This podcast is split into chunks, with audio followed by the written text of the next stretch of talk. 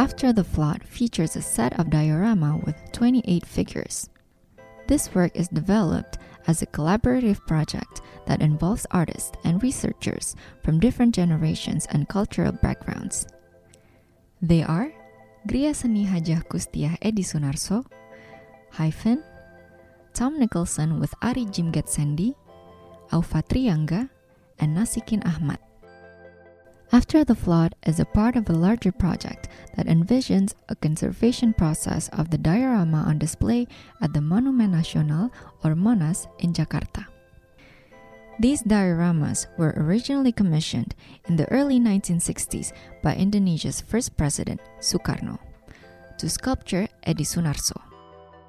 With this diorama, Sukarno intended to produce a historical narrative that spans from the early days of Nusantara kingdoms to the modern history of Indonesia's independence.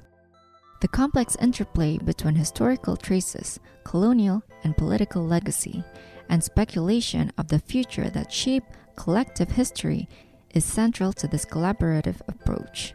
By replicating the techniques employed by Sunarso for the Monas dioramas, this project envisions future forms of collectivity and a forthcoming state of being that awaits realization.